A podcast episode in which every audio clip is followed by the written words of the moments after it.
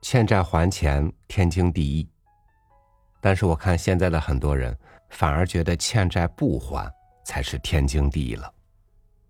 一个世道如果越来越没有情分、没有诚信、没有契约精神，那这世道早晚是要从老赖们的身上讨要点什么回去的。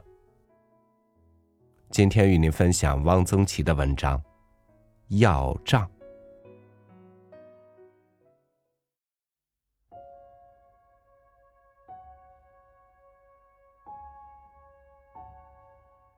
张老头八十六了，身体还挺好，只是耳朵聋，有时糊涂。有一次，他一个人到铁匠营去，找不到自己的家了。他住在蒲黄榆，从蒲黄榆到铁匠营只有半站地。从此，他就不往离他的家十步以外的地方溜达。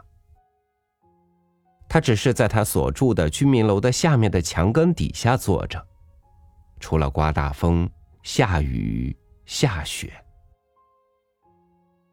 带着他的全部装备：一个马扎儿，一个棉垫子，都用麻绳吊在一起；一个紫红色的尼龙绸口袋，里面装的是眼镜盒，他其实不看报；烟卷儿。他抽的是最次的烟，烟嘴儿、火柴。他手指上戴了三四个黄铜的戒指，纽扣孔里拖出一条钥匙链一头塞在左上角衣兜里，仿佛这是一个怀表。他感觉这就是怀表。他的腕子上经常套着山核桃的手串有时是山核桃的。有时甚至是串算盘珠。除了回家吃饭，他一天就这么坐着。他不是一段木头，是一个人。是人，脑子里总是要想一些事。这几个月来，他天天想的一件事是，他要到天津跟老李要账。老李欠他五十块钱，他要去要回来。他跟他的二儿子说，叫儿子陪他上天津去。儿子说：“老李欠你五十块钱，我怎么没听说过？这是哪儿的事儿啊？”你不知道，那是俺们在天津跑腿时候的事儿。你不知道，你还年轻。儿子被他纠缠不过，只好陪他上了一趟天津，七拐八弯到处打听，总算把老李找到了。李老头也八十多了，老哥俩见面倒还都认识。奉了茶，敬了烟，李老头说：“张大哥身子骨还挺硬朗。”硬朗着呢。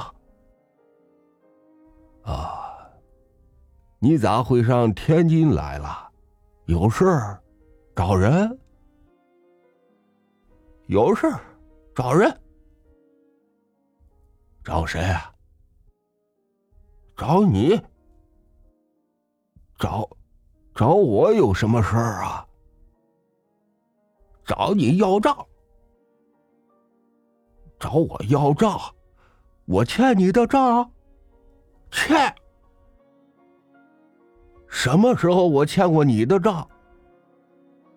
那年，还是在咱们跑腿的时候，咱们合计过，合伙开一个煤铺，有这事儿没有？有。咱们合计啊，一个拿出五十块钱，有这事儿没有？有，你没拿着五十块钱，是不？这事儿没有弄成，吹了。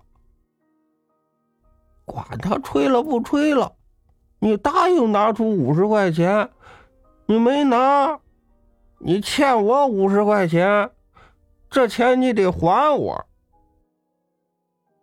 你也答应拿五十块钱，你也没拿呀？那是我的事儿，你不用管。你还我钱。两个老头吵得不可开交，只好上派出所去解决。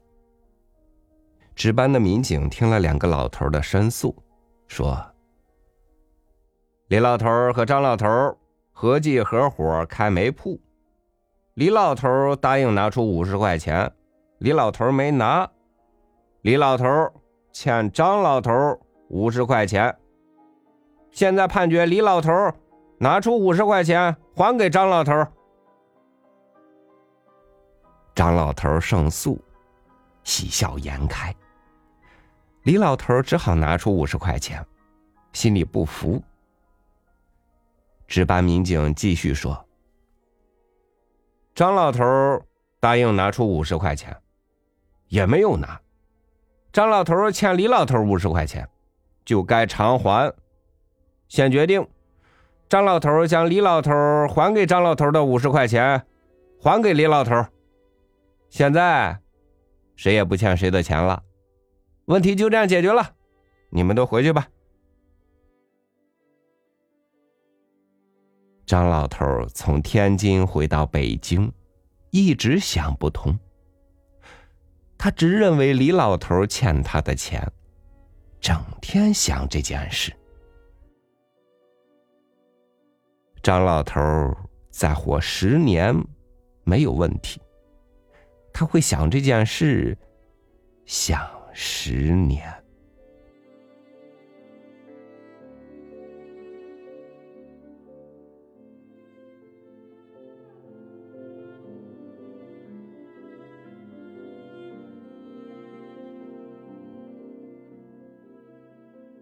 当我们觉得自己理所当然活在现实中的时候，谁知道是不是活在自以为是的想象里呢？欠的当然要还，不欠的自然不必还，有借有还，如此无限循环着，就是人生。等到我们的这一环断了，不必借，也不必还的时候，可能人生也就结束了。虽然糊涂了，但是张老头还有十年要活。既然活着，他当然就还有十年的时间用来要账。